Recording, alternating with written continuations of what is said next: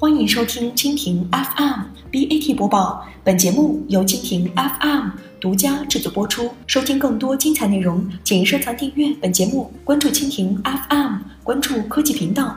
阿里也打算往游戏进军了，抛三百亿做游戏。腾讯这次又有对手了。众所周知，中国最大的游戏平台是腾讯。腾讯作为网络四大平台的其中一个，在运营方面和游戏开发与代理方面，都在中国游戏界排名靠前。当然，大家也可能会说，腾讯打造的是千亿游戏帝国，但是这也不是我们今天要讲的内容。最近，阿里巴巴那边也传来了消息，称马云即将建立阿里游戏，并且投资了三百亿进行游戏开发，而且还称要超越腾讯游戏。但是，不管是腾讯还是阿里建立游戏平台，主要还是因为流量。游戏行业作为一个利润极佳的行业，腾讯游戏更是腾讯公司的主要经济来源。我们都知道，现在的游戏基本被腾讯垄断，成为独霸一方的游戏平台。特别是前几年推出的游戏《王者荣耀》，以及最新推出的《绝地求生》手游，更是让其狠狠的大赚一笔。去年，腾讯仅通过《王者荣耀》这一款游戏的盈利就高达了一百五十多亿，其中一款赵云的皮肤就卖到了一个亿，可想而知，这利润得多吓人。看到这样火爆的收益，阿里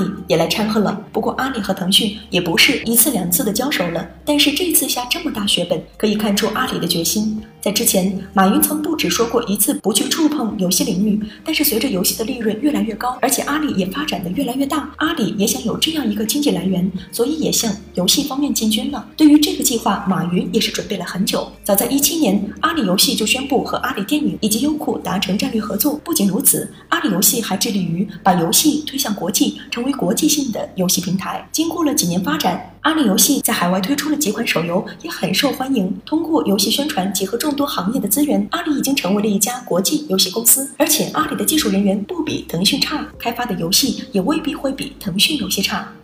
阿里游戏种类繁多，可以满足消费者的爱好。再加上阿里游戏公司有着强大的研发和运营机构，要做起来并不会太难。最近更是爆出阿里游戏公司掌握了三 D 引擎功能，对游戏的开发更是更上一层楼。所以看出马云对这块肥肉是有多在意了。